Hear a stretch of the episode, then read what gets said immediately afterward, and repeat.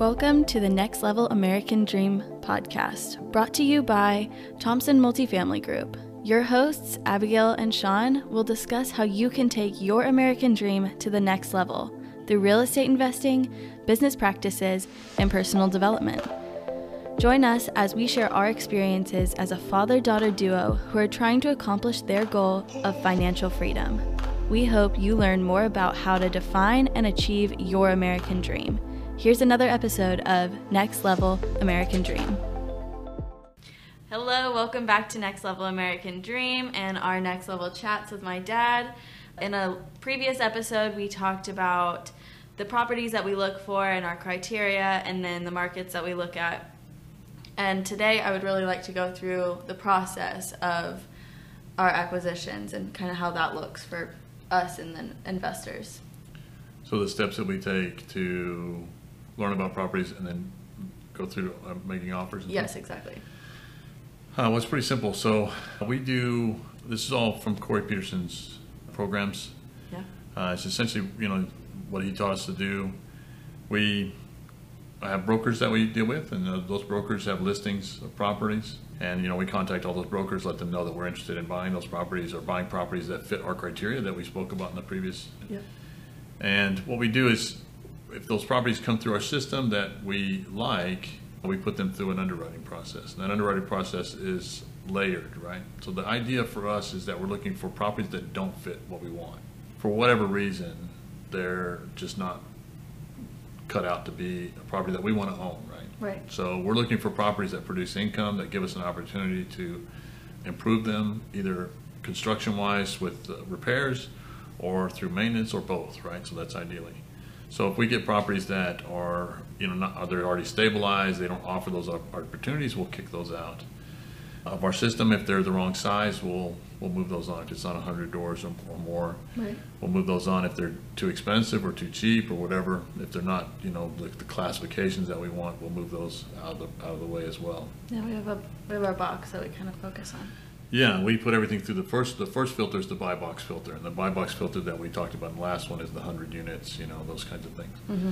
So if if it doesn't fit the buy box filter, then we then we don't even start the process of looking at them. So once those sort of come into our system, or emailed, or, or brokers call us um, and give us the information, we, we put it through that buy box filter. That's the yeah. first thing. And then what we'll do is we'll start to look at the numbers, right? So the financials are really the first thing you want to want to see if there's an opportunity there. So what people are asking for a property and what the property can produce in terms of ROI is really the critical thing, right? Mm-hmm. So we just do a sort of a quick fast math methodology for that to see if, if that property is has potential to reach our ideal outcome. So we have an ideal outcome, which mm-hmm. is making money for our investors and for ourselves. And what that means is if this property, we can buy this property this amount, prepare it, get the NOI up, get the property value up, and have a five year horizon on that investment and make a certain amount of money for our investors and make a certain amount of money for yes. the principals, then that's sort of the criteria it goes through, and that's we have a really quick formula for that on the first on the first pass. Right. If a property meets those first two criteria, mm-hmm. then we'll go to a full underwriting on the on the on the process on that property. And what does that look like? Well, it's on a base level. Yeah, global scale. Yeah, like it's a very detailed financial analysis, right? So we take we take the financials of the last 12 months from the from the property that's being offered. We take the rent roll. We look at the offering memorandum, which is just a, a brochure, brochure, put together by the brokers that list uh, all the things that are they see as possibilities for the property and the opportunities for the property. We essentially take the numbers and put those into a calculator. We have a Corey Peterson's calculator from Kahuna that we use, and we've modified some of those things to kind of fit our criteria specifically in some areas. And so we load all that data into our calculators. And the calculator quantifies everything, you know, what yeah. cap rate are we paying for things, what, what economic outcomes are we going to have. And that takes quite a lot of time. And if the first initial outcome of that starts to get us into a target zone for the price of the property, mm-hmm then that's really when we, the work starts, honestly. Right. So yeah. this whole process, so the initial, just to figure out if we want to even dig into a property, can take. Oh man, it's can be several hours. Yeah. right, to get Yeah. to that place. So you, Absolutely. we could have invested probably four hours at this point just to see if it's a property that we even can can can think about taking to the next level. Right. Finding that needle in the haystack, essentially. Right, exactly. Yeah, and it's if that initial underwriting goes well, then we'll start to really dig into what the opportunity is. And I've Yeah. talked before about what you know. That's what I that's what I kind of look for is what's the opportunity here, and that's where you find that ROI and that return and that that uh, future for your property, right? Right. So you want to look to see can we fix it and increase rents? Can we stabilize the management? Are there expense issues uh, that we can fix too? So you're looking at all those opportunities that you can have with that property to uh, generate additional income, or just to fix problems so that tenants are happy to live there Yeah. and then you can increase rents to the normal levels, right? So some places, the ownership or the management, either way, have let these properties kind of suffer somehow, so that tenants aren't, you know, they're just not as inclined to live there. They're going to go live across town or, or you know, the apartment complex next door, right? Who that has nice amenities, has nice you know, new carpets or flooring or you know Yeah. light fixtures, all those things. They want to live someplace nice, right? So if you're not, if you have a property owner that's not doing that, or a management company that's not doing that, that's where all the opportunities are for someone like us to come in and say, hey, we're going to do these things, and then the residents will come back, right? And they'll Right. not only come back, they'll pay market a rents for those things because yeah, they'll, these the, those properties get compressed rents because they're not able to attract those those tenants that they want, or those residents that they want. So we start looking at the opportunities, and if we can find those opportunities that allow us to hit our return goals and our, our ideal outcome, I like to call it, Mm-hmm. then we'll start to look at properties physically. Right. Right. So we'll go and do a full inspection of a property, not a full inspection, sorry, it's not a due diligence level inspection, but we will go and tour the property. We'll tour a handful of units, meet with the management company, meet with the managers, talk with the brokers, and get a you know a physical look at the property to see if it if what we're looking at on paper it matches up, right? So we're looking at we think we need to paint this building, so let's go see if it really needs paint, right? Yeah. Or we think we need to do the interiors, so let's go look at some interiors and say, okay, do we really need to do these things? Sometimes you'll get to a property and you'll see things that you didn't think you needed. You got to add those, right? So you're getting a more in-depth view of what the property really is going to require, mm-hmm. primarily from a construction side, right? So, Right.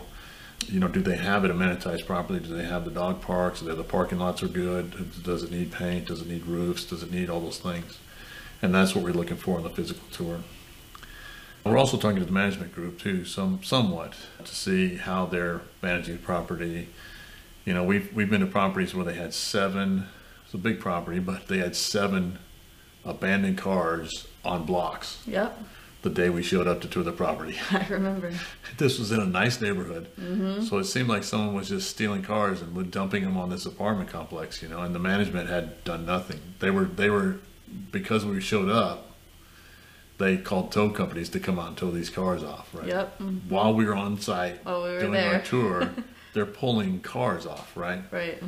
So you can't get that from a, a, a piece of paper. Right? You got to go see that that level of bad management. Right. And I think what's unique is in this specific piece of it and our later down the road is we're the ones actually going and looking at the property. Yeah, I go and I go and touch everything. So I don't I won't buy anything unless I've seen it personally. I've touched it personally. I've made the judgment call on it. Yeah. Uh, for me, and I you know I've done this with all my single family business too. I I, I won't own anything unless I I know what I'm touching and, or what I'm buying. Right. So for me, Yeah. this is a critical step for me. Uh, and I love it. It's my favorite part actually to go out and, and you know dig into a property. So once we kind of have assessed the property to see if our assumptions, because we're, we're making assumptions on the on the underwriting, Right. Yeah. we, we go and see if our assumptions are kind of still in line, and we add those things that we want to add, and we might take things out that we say, hey, we don't really need to do those things. Our strategy is going to change a little bit. You know, in one property we looked at, we ran three to three or four different strategies in terms of construction, right? So we can we can improve it to this level, which is maxing it out. Can we drive the rents there? You know, or can we just do a medium thing and drive the rents to where we need to go? yeah.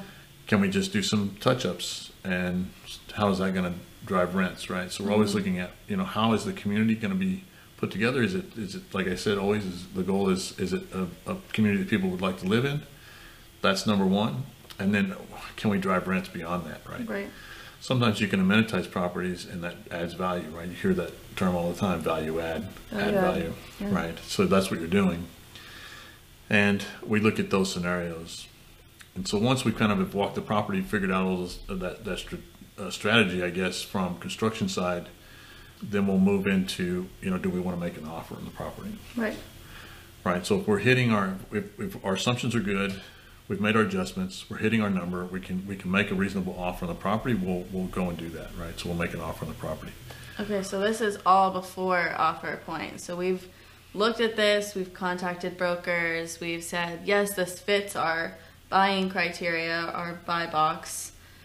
And then we go into, okay, now let's do a little bit more of a deep dive of our of the financials, make sure it hits the number and we're getting the ideal outcome that we want to get for our business and our investors and then the community. And then we go and look at it, make sure that those those numbers are accurate and matching up to what we assumed. And once that, we strategize a little bit, make sure it still works with our ideal outcome, and then we make that offer. Is do I do we have that correct? That yeah. process. Yeah. Yeah. Before you ever make an offer, you've got that's days of work Sometimes just weeks. just on this one property that you may not even make an offer on. Right. Yeah.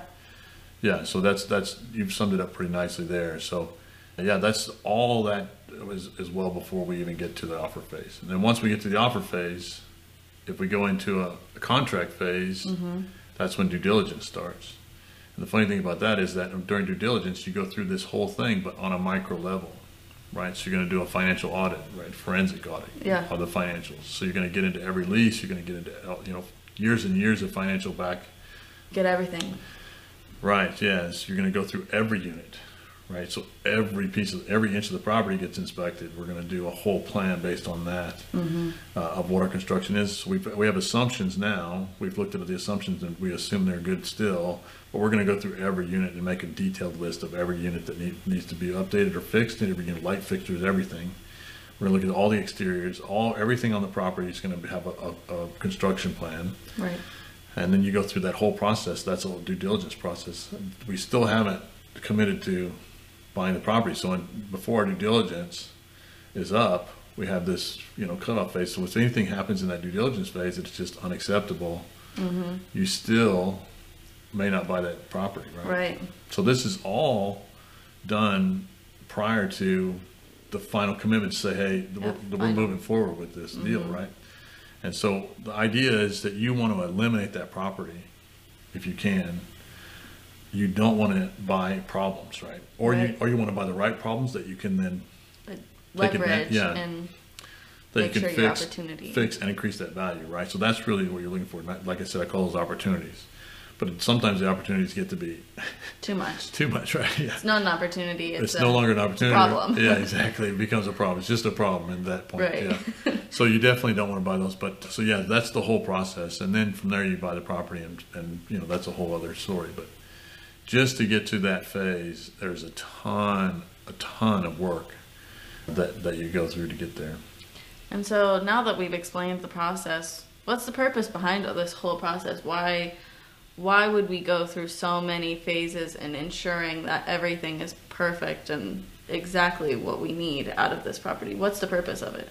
Well, to create that ideal outcome, right? So you want to you want to have a safe investment for investors, and you know I, I want to make money too. I don't I'm not interested in losing money. Yeah. right? I'm not interested in, in putting my future in jeopardy in any way, right? So I want to make certain, as best as I can, that we have a strong property with a strong future, right? Yeah. And the idea is that we can achieve our ideal outcome or better, right? So ideal outcome is really the minimum standard, right? Yeah. So you have the ideal outcome, and everything above that is great. But the minimum that we want to achieve is the ideal outcome. So we're, the reason for all that work is to make certain that our ideal outcome is definitely going to happen. If we, you know, that's never But 100%, but that's really very kinda- high likelihood. yeah. In my mind, I want to think we're we're good here. Right. Uh, the ideal outcome is is as safe as I can make it, or as close as as, as achievable as possible. In on our opinion, right? Right. So we've done, I've done as much work as we can to get to that ideal outcome as, as safely as possible. But, you know, of course, the real estate has risks. There's always, Always. something that can happen.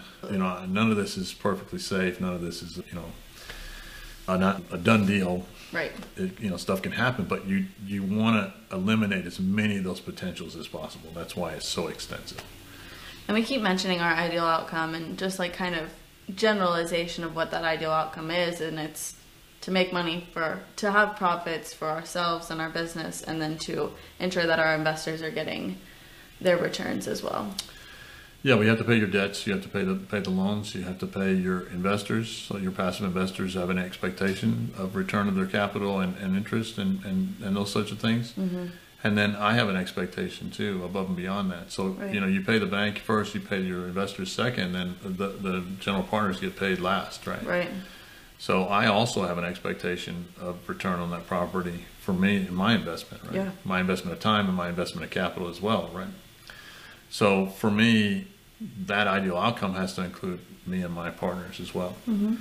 So in I guess in general terms, as long as you can cover those things and have enough business enough money to operate the business on the on the assumptions that you've made, then that's your ideal outcome, right?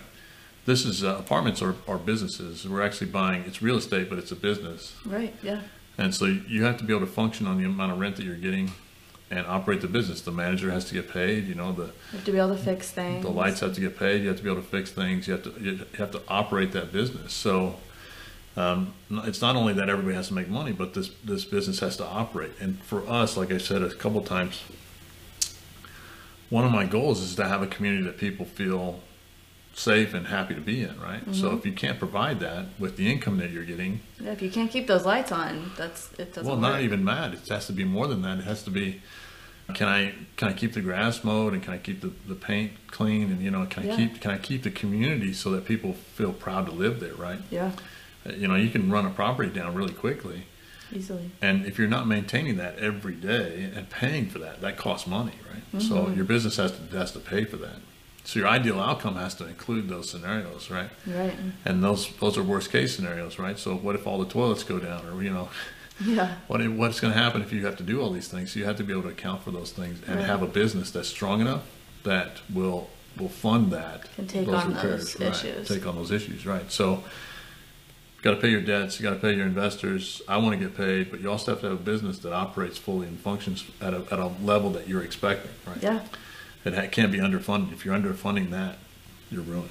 Right. So, that's really the ideal outcome. And you keep talking about I getting you getting paid and our partners getting paid, and essentially these deals and these opportunities are our salary, and so it's not just essentially just like ooh I want all this fun money. This is how we make our living also. Yeah, this is survival. Yeah. survival yeah. So it's not it's not just about fun money. It's about Yeah, it's not. this is how we pay our mortgages and I'm not putting jet fuels in the jet. You know, Right. that's, that's not what we're doing.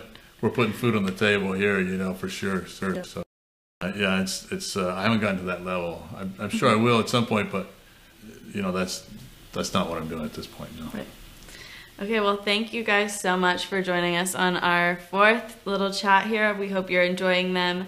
And like I've said in all of the others, if you have any other questions that you would like us to answer, please let us know and we'll try and get to them. But we hope that over the last two episodes, you got a better idea of how we approach our acquisitions, the criteria that we look for in our properties, the markets that we look at, and just kind of the process of how um, we go about it. But yeah, thank you guys so much for joining us. Hope to see you next time. Thanks for joining us for another episode of Next Level American Dream. If you would like to learn more about what we talked about today, want to contact the team directly, or are interested in passively investing and being a part of our deal room, head over to our website at www.thompsonmultifamilygroup.com. Before you go, please leave a review. Your comments help us create more episodes for you to enjoy.